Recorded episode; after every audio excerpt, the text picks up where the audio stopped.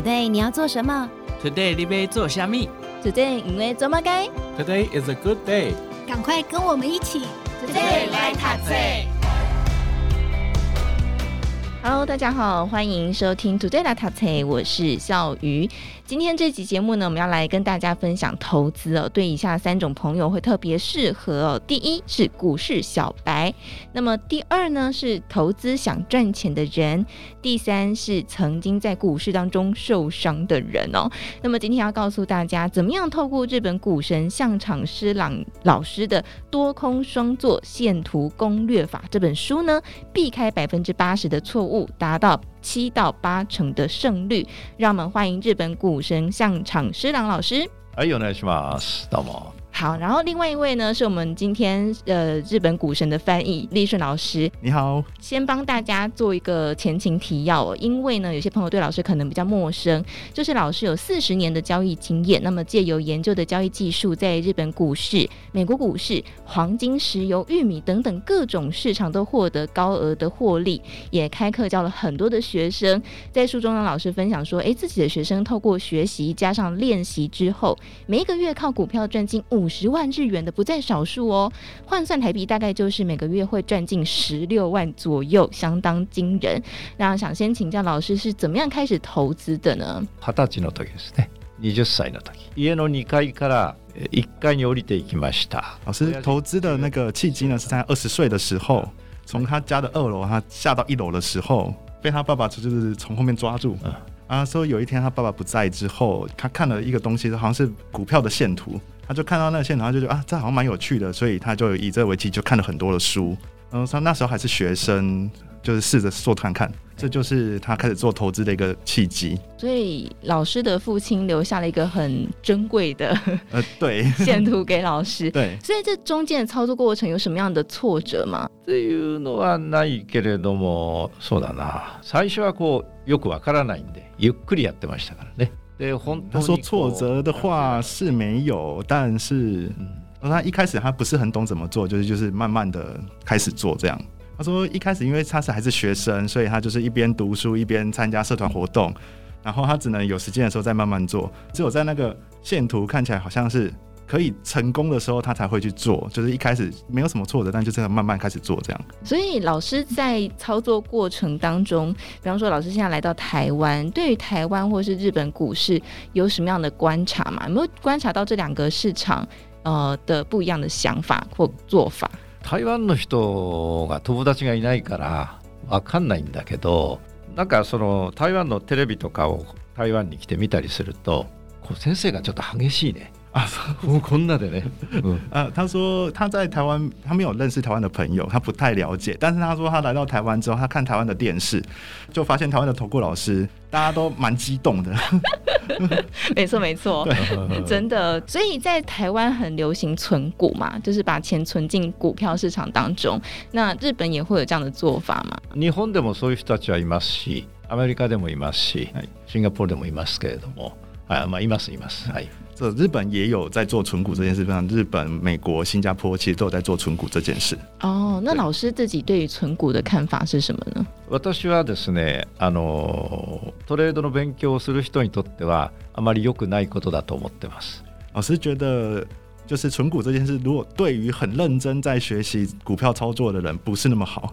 哦，为什么呢？なぜですか？あ、その理由はですね、例えば台湾の株も日本の株も。 えー、株の配当というのは多分1年で3%とか2%か5%だと思うんですね。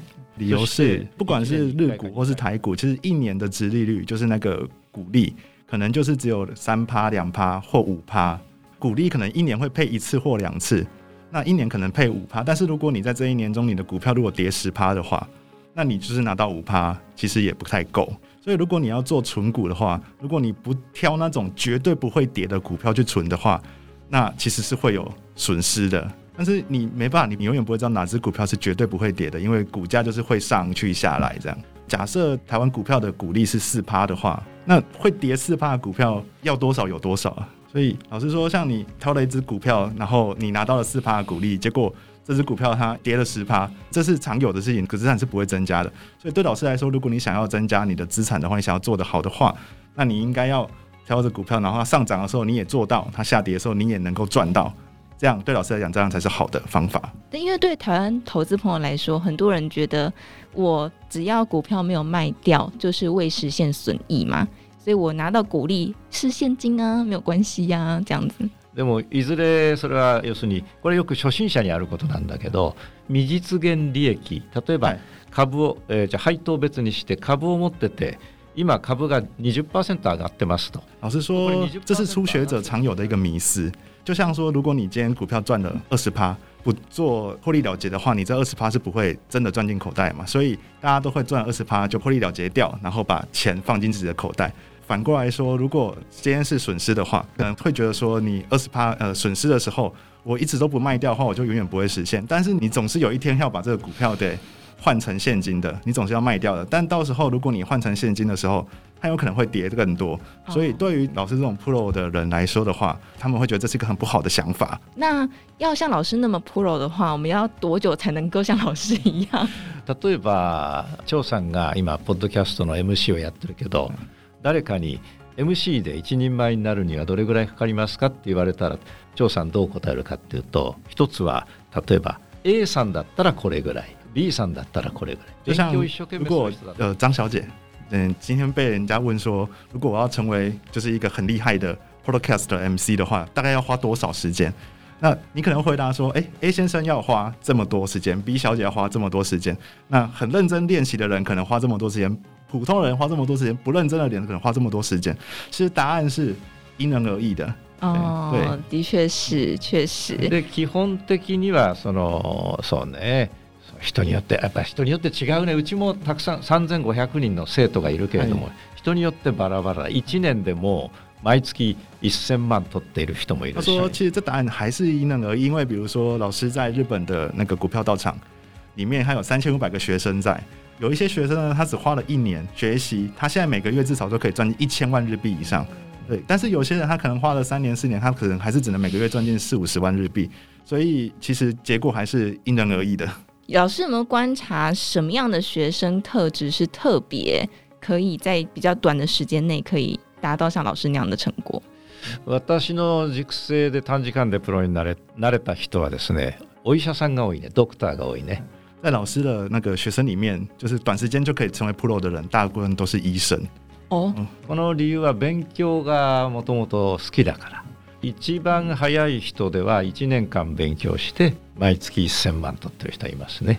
啊，原因是因为这些人他原本就很喜欢念书学习，所以说依照这个逻辑的话，就是不一定要是医生，只要是你对于学习很有热忱的话，那你就可以很快的变成是一个专家。 最认真练习的那个人，他就是只过了一年，他现在就是每个月都可以赚到一千万日币左右。好，所以希望今天听完我们的节目之后，很多朋友可以在短时间内达到这样的成果。是的，好，所以我们要先来请教一下老师哦。我想，当然我们在前面有稍微提到了，就是投资新手的一些迷思，呃，这个在书当中都有很清楚的解说，我们就直接请老师来介绍一下向长流的这个特色是什么。相场の特徴はですね、ファンダメンタルズ、会社の、えー、业绩とか、社会の経済とか、えー、その会社の商品とか、そういうことを考えずに。向长流的特色呢，就是向长老师他不看基本面，像什么世界经济状况啊、公司的业绩啊、新商品的销售状况，他都不看。投资家他的买卖的行为，全部都会反映在这个线图上。那你今天公司的业绩好或坏，也全部都会反映在线图上面。 所以向长流的特色就是，他不看基本面，老师只看线图来做股票。还有一点，股票投资的周期啊，有可能是一个礼拜或一个月，但他不会做这种五年的投资。那因为像基本面，他常常都会把一只股票报五年。那五年后，如果你做这只股票做失败了，你要再去反省的时候，你也不知道为什么失败了，你找不到反省点。老师的做法呢，因为他最多可能就是做一个礼拜、半个月或一个月，他不会去做五年的。所以老师失败的时候。最多也就是一个月内就失败了。嗯，那一个月内他可以马上找出他可以反省的地方，然后他就可以一直反省，慢慢的就会变得越来越厉害，这是特色之一。老师就是用均线跟 K 线交叉运用嘛？那还有没有什么样的呃，比方说诀窍是在这本书当中有特别提到，想跟听众朋友分享的？一番重要なのは本の中に书いてあるパンパカパンというやつで、えー、っと下から 100日移动平均线、60日移动平均线、 20日移动平均线、5日移动平均线になっている时は基本一时的に下がっても。他说，其中有一点比较重要的是，他在书里面有写一个招式叫做 PPP。所谓的 PPP 就是它的长期均线在最下面，然后最短的均线在最上面。以老师的做法，就是紫色的线在最下面，然后蓝色、绿色、红色。当发生这种事的时候，股票大概通常都是上涨的，所以这个时候应该是要做多的。那在这个 PPP 发展过程中，呃，尽量不要做空， 或者是要做也要做很短。PPP 中会不准的时候呢，大概只有两点，一个是在股票的最高点头部的时候，还有在股价最低点的时候。那其他的状况通常都是 OK 的。所以看到 PPP 的时候，就是买进讯号喽。そうです。PPP の时に移动平均线が PPP の时に株价が下がっている场合もあります。所以在 PPP 中是要买进，但是在 PPP 中，它股票也会上涨、下跌、上涨，但但基本上整体来讲是往上的。 那在股票下跌拉回的时候买进，然后等它涨上去，这是老师说的基本中的基本。老师在他在今年还有买进了台积电。那大概是一月中的时候有买进台积电，然后到现在呢，他已经赚了十八趴。假设台积电一年的股利是六趴的话，那老师他这一次只做了半个月就赚了十八趴，他整年才六趴。那可以做到这一点，老师也是说他其实是使用了 PPP 这个技巧哦来做到的。那有没有我们知道买进的讯号吗？那卖出的讯号是什么？売るというのは空売りかな，それとも手缔まいかな。这个是要做空呢，还是要获利了结的卖出？啊，获利了结。それはた、えー、例えば5日线の上、いつと上げるときは5日线の上でローソク足が动いてるんだけど、有两点，一个是你的 K 线一直 走在红线之上，就是短期均线之上。老师说的书里是写五日线之上，那突然间一根反下半身把 K 线从五日线之上跌破到五日线之下的时候。那这个时候就是获利了结的时候，或者是说股价连续上涨了超过十七天左右的时候，这两种状况啊，还有一个，嗯，早く手缔まいたく自分が手手缔まいたくなった时だ啊，还有一个就是他自己很想要快点了结的时候就了结掉，真的好。不过因为台湾朋友对线图的一个想法就是说，觉得线图是看图说故事，他没有办法预测未来。老师怎么看这一点呢？えーとですね。例えば暴落した时って 1年に1回や2回はどこの国も暴落があるんですね。とその暴落のチャートの形を过去30年ぐらい40年ぐらい见ていくとほとんど同じ形になってる。比如说暴跌的时候，像不管是就可能在一年中可能会有一些国家在一年中可能会有一两次暴跌的时候，暴跌的走势啊，如果你回顾过往三十年或四十年的线图的话。其实暴跌的那个线图长得都是很像，都是一样的。比如说，老师说他很喜欢打网球，老师也有在做那种职业网球选手的赞助人。他说他上他有去看过，就是全美公开赛，上个礼拜也去看了澳网练习的时候，教练把球这样打过来，然后你把球这样打回去，然后你打过去的球球，教练又把它打回来，你再把它打回去，就是为了正式比赛时候练习。像你们在说看图说故事这件事，就好像在说，因为你现在网球选手在练习。教练打过来的球跟正式比赛的时候，你面对的对手打过来的球是不一样，所以你这个练习是没有意义的。那你说看图说故事，就好像在说这个练习网球练习没有意义一样。接下来讲一下股票的事情，就股票下跌的时候，它会先跌下来，然后就会止跌盘整，然后再涨上去。如果你回顾过往三十年、五十年，你会看到股票的走势都是这样的：跌下来止盘盘整，然后涨上去。那你暴涨的时候的止涨，或是暴跌时候的止跌。其实都是同样的意思的。你说他是看图说故事的话，其实只是你去翻过往的线图，就是可以了解它，就是走势都是一样的。还有就是像这种股票，就是走势有这种特性在，特性都是一样的。在他老师的认识的朋友里面呢，有一个人他有一个特性，就是那个人在说谎的时候他会拉一下这个领子，像这种就是这个人的特性。他拉领子就叫说谎，这是因为他过往每次都有做过这样事。他以前就是说谎的时候就拉领子，那股票也是一样。是因为以前有发生过这些事情，现在也是一样的，所以这是一种特性，一种习性。股票也是这样的。老师是不是会建议大家说，可能要针对，因为股票有上千档嘛，所以老师会建议大家就是说，只选其中一支，先熟悉它，然后再来做操作。日本にも三千铭柄以上あります。 多分ニューヨークだともっとたくさんあると思うんですね。で、台湾はもうちょっと少ないと思うんですけど。我々は値动きの癖を使ってそれをお金に変えていく。不管是美国，美国可能有更多股票，日本有三千多，美国可能有台湾可能更少一点。那每一档股票它都会有买的人跟卖的人在。 那成交量够大的时候，就是买卖双方就会推动那股价，所以股价就会有一个漂亮的走势。那可能有一些股票，它可能就是交易量比较少，所以它就是弄不出那个走势出来。 因为像刚刚老师有提到，就是说他们会去利用的股性来做股票。那呃，像刚刚讲的，如果你的成交量不够大的话，你那个股价就没办法走得很漂亮，你那个刚刚讲的那种股票的特性就会出不来。所以如果你只观察一档股票的话，你可能要等很久，等很久都等不到你要的那个状况出现。所以他不老师不会只做一档，只观察一档股票。那比如说。你他可能会同时观察，你可能可以同时观察五档。你可能过往对于股票的股性啊，刚刚那个特性啊，你可能掌握了五种特性。然后你观察五档股票的话，诶，那可能这个股票出现这个特性，那我们就做；另外一档股票出现另一个特性了，那我们就做。但是只观察五档的话，就是可能有点少。那当然，你观察一百只、五百只的话，那随时都会有股票出现。但是因为你也不可能一次观察那么多只，所以老师的建议是，最多就是同时观察五十只股票左右的话。就还不错，这样。私はちなみに400倍から见てます。老师他是一次看四百档股票。四百哇！假设你现在在找男朋友，あの探す相手がいなかったら嫌だったらその5人の谁かと结婚するしかない。400人いれば自分の好みは必ずいるんじゃないかな。そういうことでたくさん见てます。就是候补对象只有五个，即便再怎么讨厌你，还是只能从这五个人里面挑一个。如果有四百个人的话，那绝对会有一个人符合自己的喜好。 所以就是因为这理由，所以老师会一次看很多档股票。最后来请教老师，就是说，那老师有自己特别喜欢的产业吗？比方说科技股。特にないですね。私が研究している癖はどの铭柄にも通じるし、どこの国にも通じるので、出来高があれば。だから、えっと业界に惚れるんじゃなくて、値动きを常に见て、その癖が来た时に入る。老师说他没有特别喜好哪个产业，因为他的做法就是他是去寻找那个股票的特性，只要那个成交量够大的话，就会出现那个特性。所以他是因为他的技术啊，每一个市场每一个国家通用，因为他是找那个特性在，所以他不会去管他这股票是什么公司，只要那个股票出现他要的样子，那他就会进场。好，那最后老师有没有什么给投资朋友的建议呢？そうね、台湾の投资家のアドバイス。 まずファンダメンタルズの投资は台湾は多いのかな？それともテクニカルが多いのかな？在台湾做基本面的人，用基本面分析人多，还是用技术面分析人多？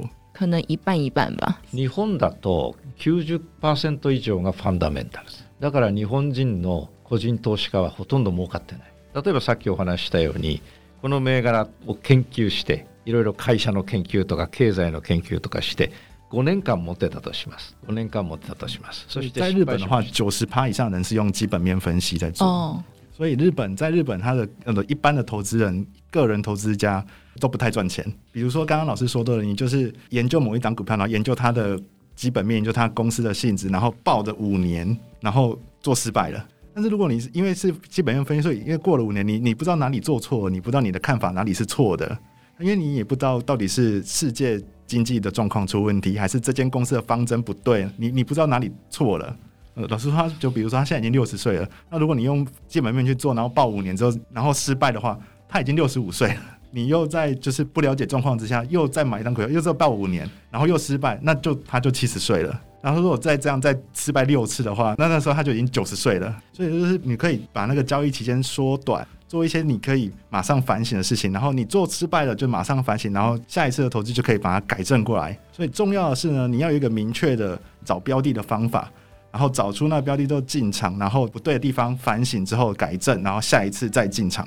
比如说打网球来讲，如果你都不做练习就去参加比赛的话，一定会输。所以你应该好好的练习，然后出场比赛。输了的话，你就去找出反省点，找出那反省点之后，再回头再去做练习，改正之后，下一次再。出场比赛就这样重复。ですから台湾の投资家の皆さんにはぜひね私のやり方をやっていただいて勉强していただいて练习して本番をもう一度见直してまた练习して本番を见直してそれを繰り返していただくで最后に努力は绝対に里切らないということをね台湾の投资家の皆さんにお话したいと思います。台湾的各位投资朋友务必可以用向上老师的方式好好的练习。然后上场作战，找出反省点之后，再做练习，然后再上场，再进场，就这样重复、重复、重复。最后的话，你的努力绝对不会背叛你。那我想今天呢，很开心可以邀请到我们的向场师郎老师哦，跟大家分享这个日本股神的多空双做线图攻略法。如果大家想要了解更多，呃，怎么样来操作，还有老师在这个书当中很多的线图的话呢，欢迎大家可以直接来参考这本书籍。那么今天的节目就再次感谢我们的日本股神向场师郎老师。哎，谢谢，谢谢，谢谢，谢谢，也谢谢我们的翻译老师，谢谢，谢谢。